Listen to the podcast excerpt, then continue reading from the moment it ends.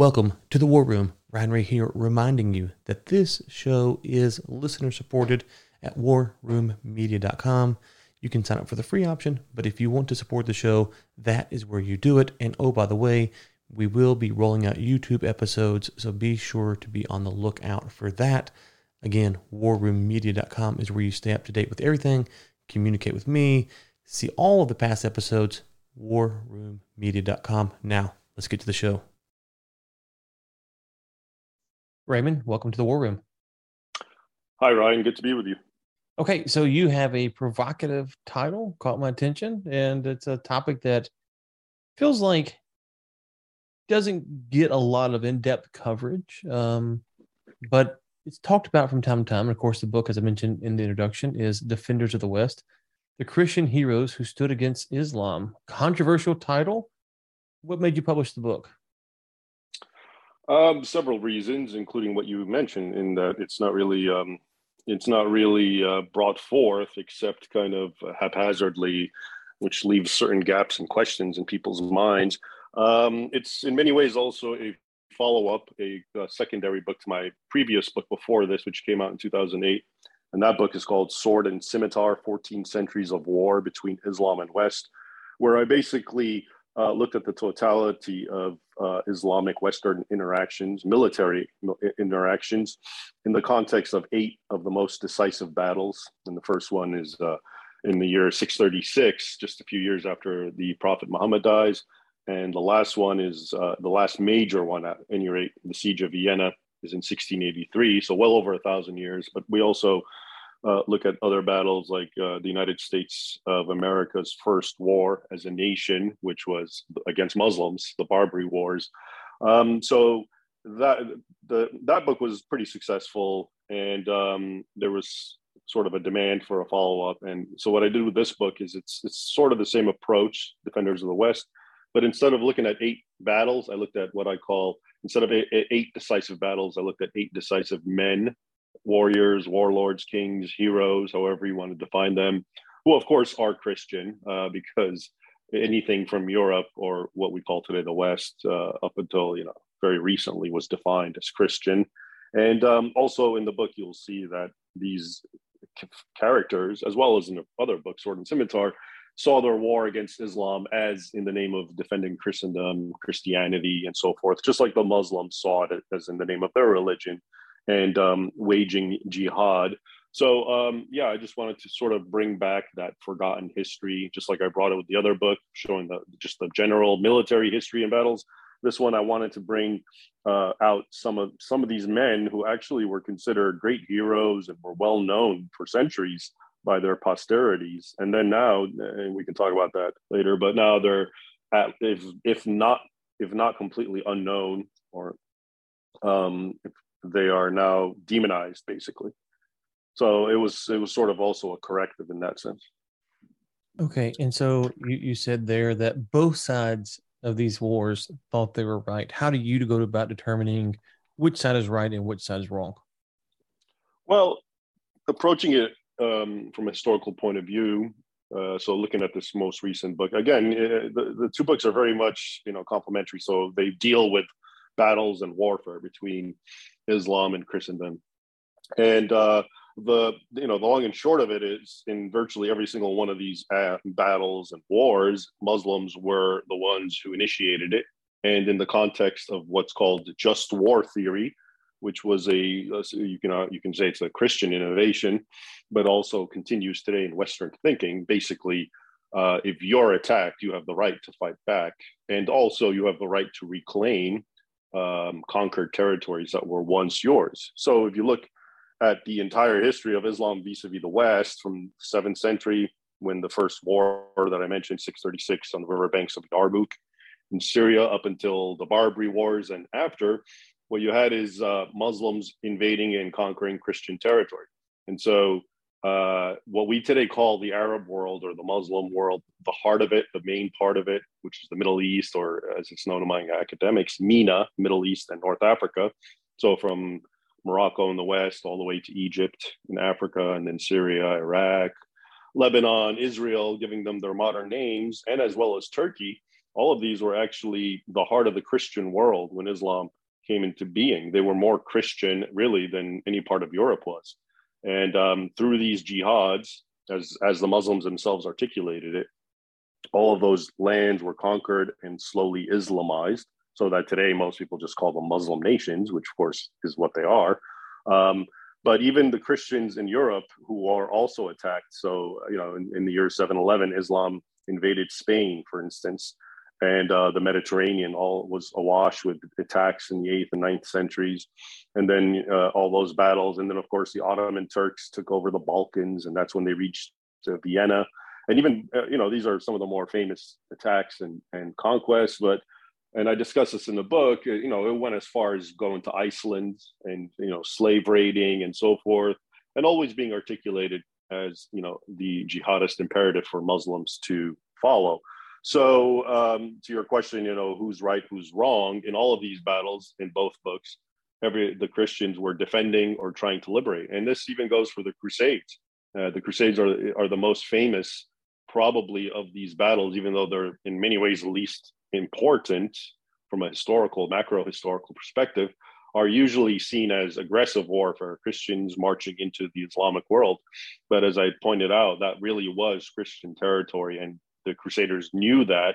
And even at the time, more conquests were happening in Asia Minor, where the Turks were completely ransacking it, and according to the sources, killing, slaughtering, enslaving hundreds of thousands of Christians. So it was even that was seen um, as a part of just war uh, theory. Yeah. So I'm familiar with just war theory, but for those who aren't, maybe unpack a little bit more about how that would, what that is, and how that would work itself out in these scenarios.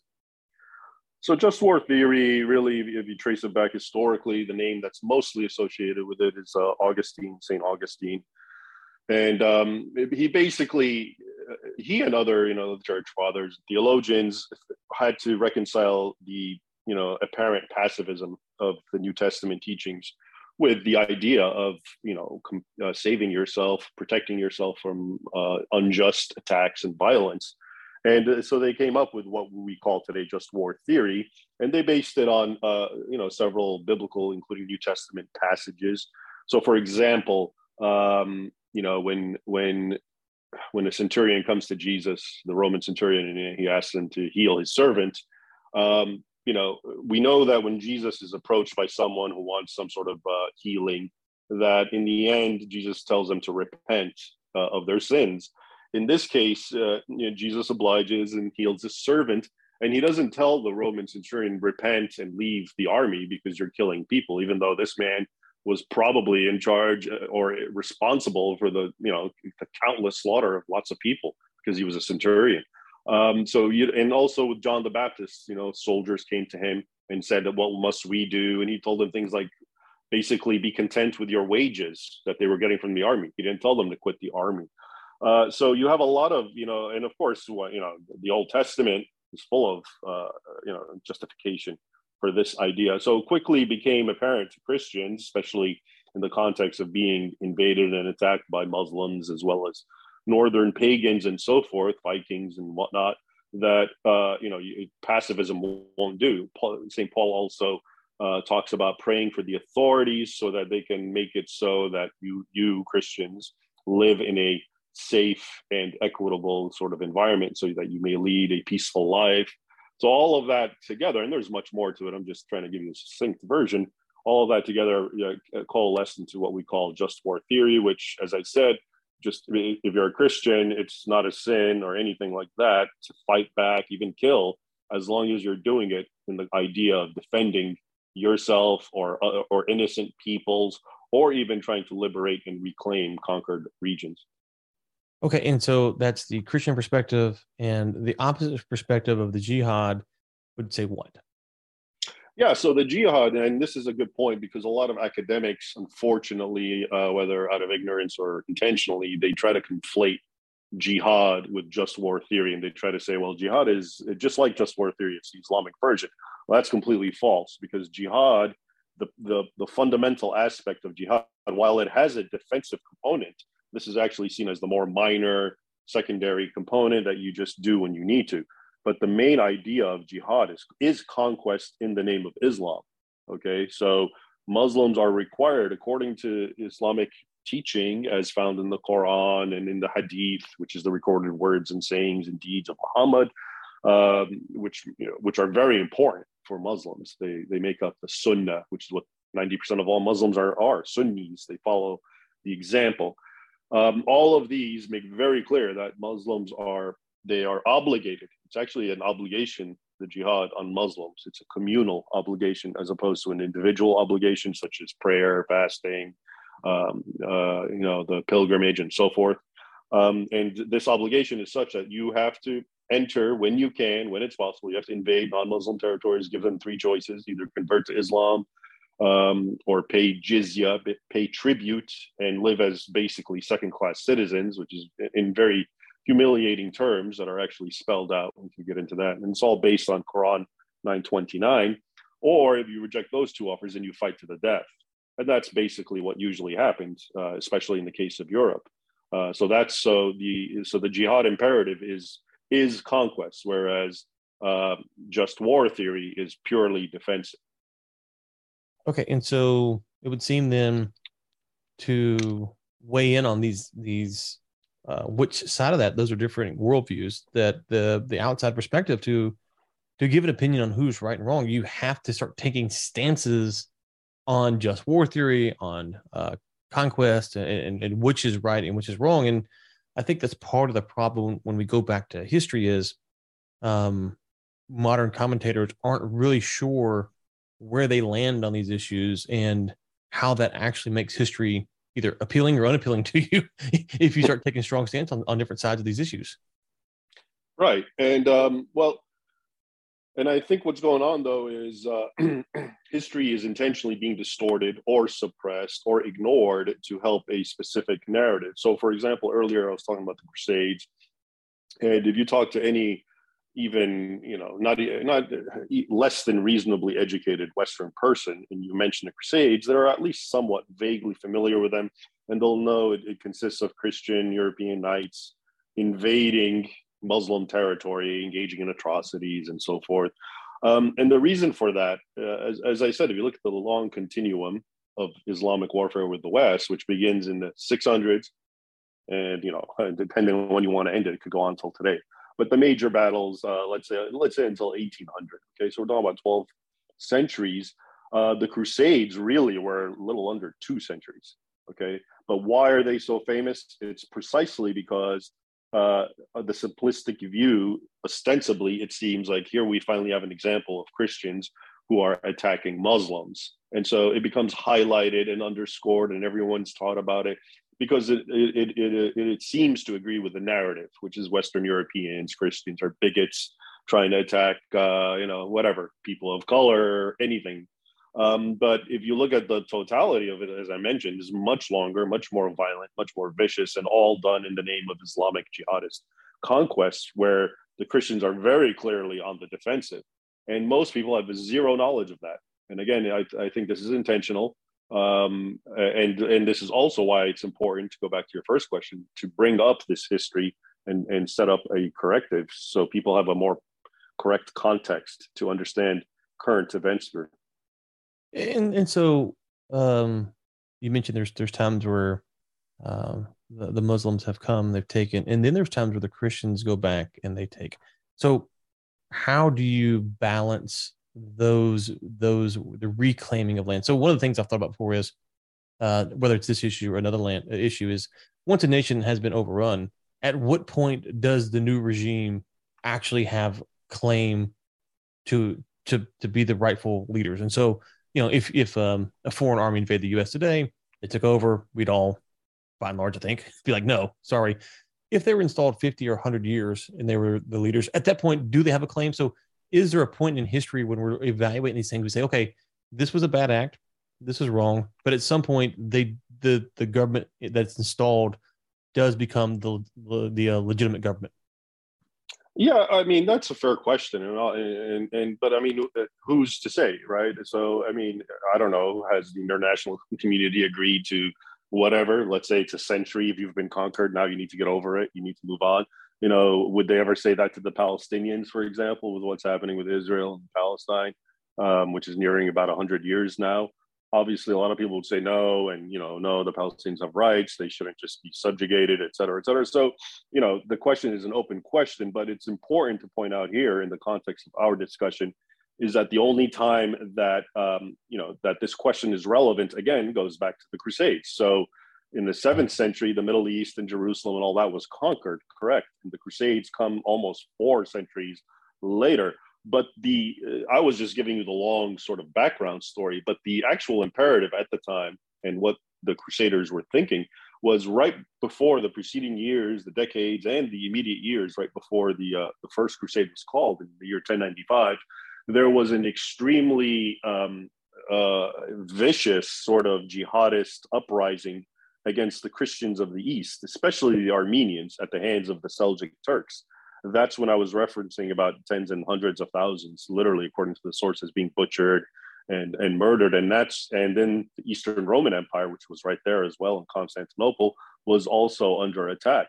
So and and the pilgrim pilgrims from Europe who would go to the Holy Land for pilgrimage, which they were accustomed to doing for centuries under earlier Islamic rulers, and and then it wasn't that great either. They had you know they were treated sometimes harshly. Sometimes they were killed, but for over the course of four centuries, you know, it continued that stream of pilgrimage. But again, right before the First Crusades, along with the other issues, there was an attack and, and ruthless, atrocious behavior towards pilgrims, you know, raping nuns and, you know, destroying caravans and everything you can imagine. So that was the immediate context. Um, and that's why Pope Urban II and all of the preachers of the First Crusade presented it as you know you're you the crusaders are taking the cross and going on pilgrimage and sacrificing your lives for your brothers for your fellow man um, so it was actually seen as an altruistic charitable thing to help liberate the christians of the east who at that particular point in time were being attacked so the question that you pose about you know when when when when you know should people just you know it's over uh, it's, it's been a century and now it's or in this case it's been four centuries it's over. Yeah that could be relevant but in in the case of the only example where we can even bring this up in, on our topic is the crusades. And even then that wasn't the primary issue that it was christian land but it was rather what was happening to christians who were living in that territory at the time. Okay so you mentioned that the new book is about um, particular figures. Who are some of these figures and what made them unique? Yeah, so there's I, I ended up with eight. I mean, there's a lot. I could have gone on and on, but um, I ended up with eight, and uh, they are in order, chronological order, uh, and chapter order. There's eight chapters. So the first would be Godfrey of Bouillon, um, and I'll just give you a quick encapsulation of each. So he was one of the first Crusaders and um, you know he's he's a very interesting character. And I don't want to give too much. I don't want to you know offer spoilers for whoever ends up reading the book. But you know he played a very pivotal role um, in the First Crusade. He was a noble, a duke. He was actually um, uh, a, a, descendant of Charlemagne, and before him, Charles the Hammer, Charles Martel, who also fought Muslims in the year 732 when Muslims invaded France at Poitiers or Tours. Um, so he was, uh, you know, a very central and important figure, and was seen as, you know, the, you know, his name was sort of code for chivalry. The whole idea of chivalry was actually tied up with him, Godfrey. And then uh, second chapter is El Cid, who's very probably one of the more famous of these characters. Uh, his, real name is Rodrigo or Roderick uh, um, uh, Diaz from Vivar or de Vivar in Spain.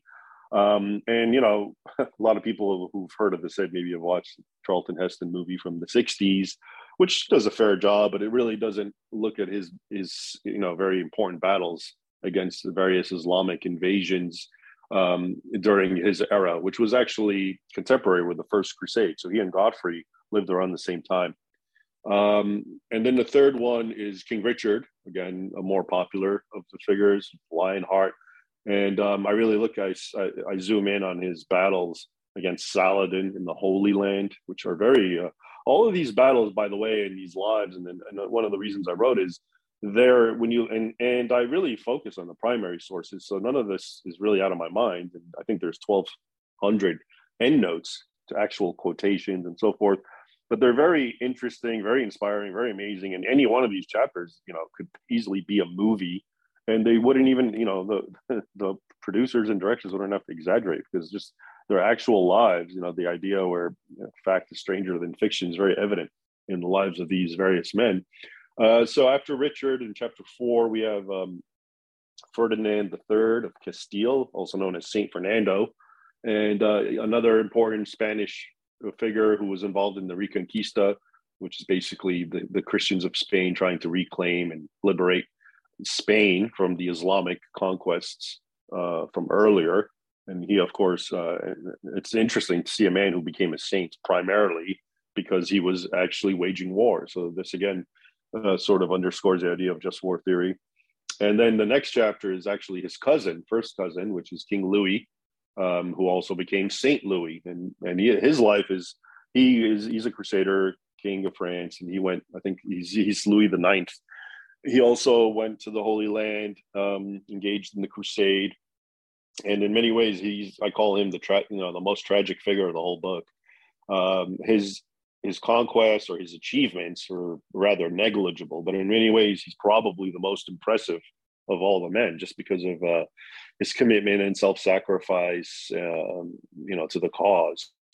And then the next three chapters, five, six, and uh, um, uh, the next three chapters, six, seven, and eight. Uh, now we we kind of move. We left Spain and we left the Holy Land. Now we're in the Balkans and looking at the Ottoman jihad into Eastern Europe.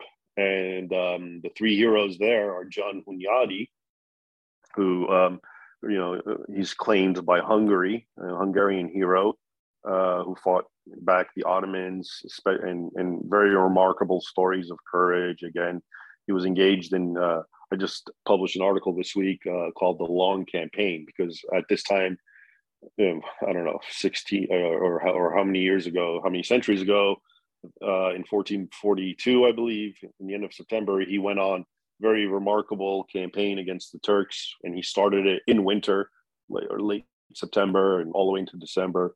Um, so a very another pivotal character. And then after him is Skanderbeg, whose real name is George Castrioti, and he was an Albanian, basically uh, prince who was kidnapped by the Muslims, raised as a jihadist. When he was nine years old, he was taken um, converted to Islam, and then when he had a chance, and he rose up the ranks, very you know came top.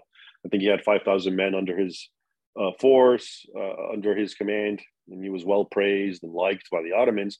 But once he had a chance, he broke free, ran back to Albania, reclaimed his Christian heritage, and at that point, of course, the Ottomans just flooded Albania with one war after another, and he just remarkably held out for a quarter of a century uh, he's he's arguably the most famous, um, or when you talk about heroes of Christendom against Islam, he's arguably probably the most famous or important, and was seen that way for centuries.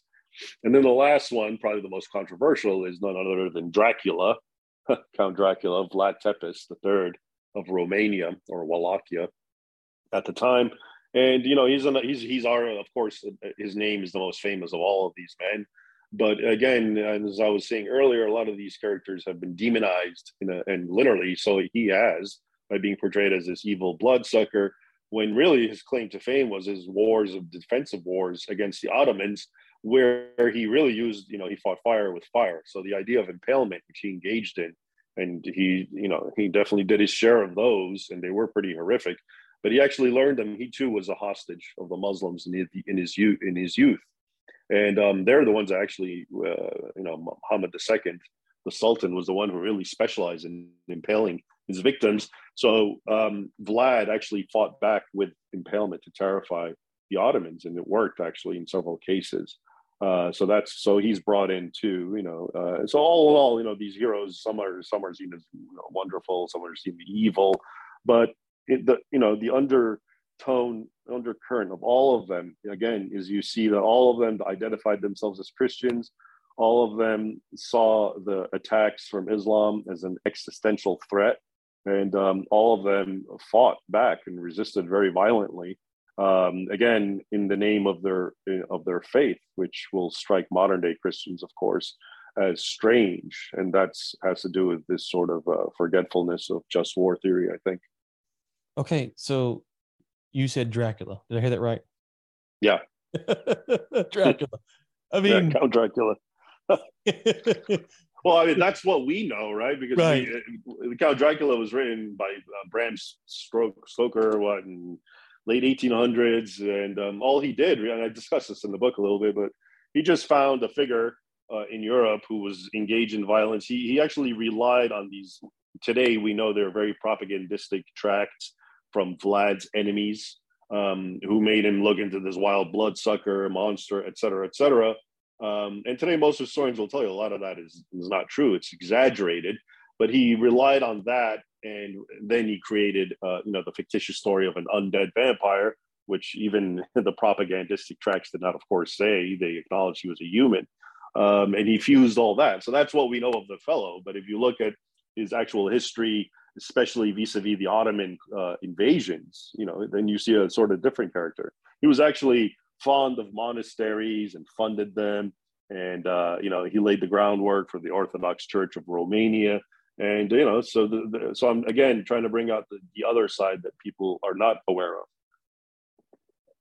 Were these men unique amongst their time, or was this more of the average Christian man that you would have seen?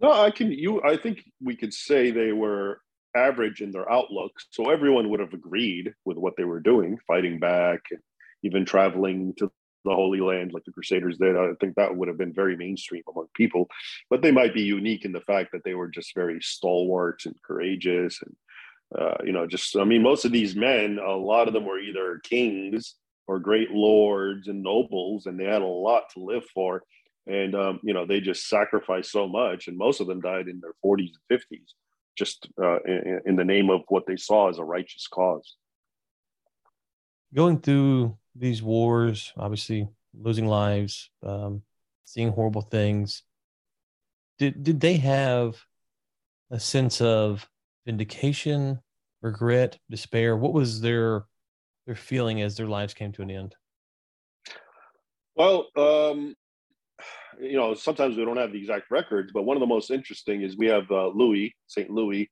who I told you was really an abysmal failure. And he, he even died um, in one of his crusades just of, of plague.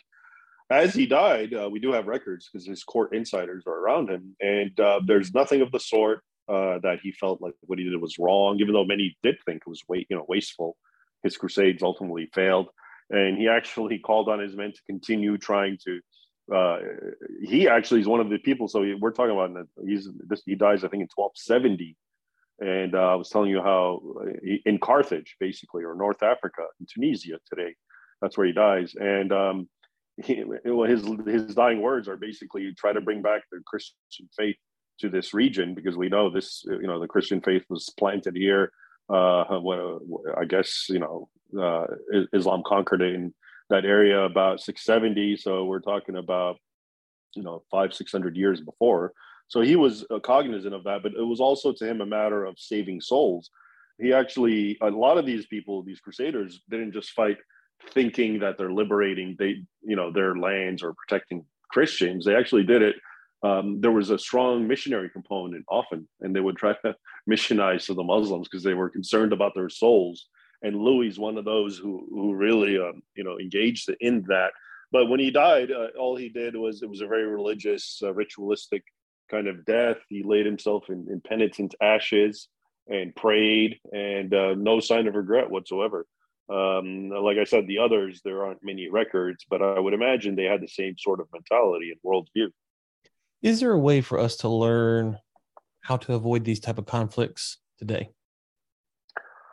Well, uh, you know, again, uh, the only way to avoid these conflicts, these conflicts were all done again according to just war theory. So if someone's attacking you, the only way if you want to if you want to avoid it is you, I guess, you just take it, um, appeasement. So uh, uh in we can say we can say or hope that well we can stop war by not being aggressive, not you know uh, in not threatening other nations, taking advantage of them, not exploiting them. So I would agree with that, but none of this is applicable to this long narrative that I'm uh, sharing with you because in this case, and as, as I discussed in, in Defenders of, of the West in the introduction, you know that's why I spent a lot of time discussing just war theory and how all of these battles were in that case. So it was either fight back and protect yourself, or others uh, as in the Eastern Christians, or you just uh, take it. Because, in fact, there's a great quote from Augustine, who I mentioned to you um, as being the, the main the main uh, character who uh, who articulated the just war theory. And if we have a second, I can pull it up to you. But it, it sort of reminds me of what you're, you know, like what how can we avoid this and uh, he basically said here it is here's a quote it is the injustice of the opposing side that lays on the wise man the duty to wage war so if someone's gonna it's the injustice of the other side if they're being unjust you either have to fight okay or you just take it so in the context of the, the narrative that we're discussing the only way not to have engaged in that war was to just have um, been passive and just taken the attacks and injustices from the opposing side.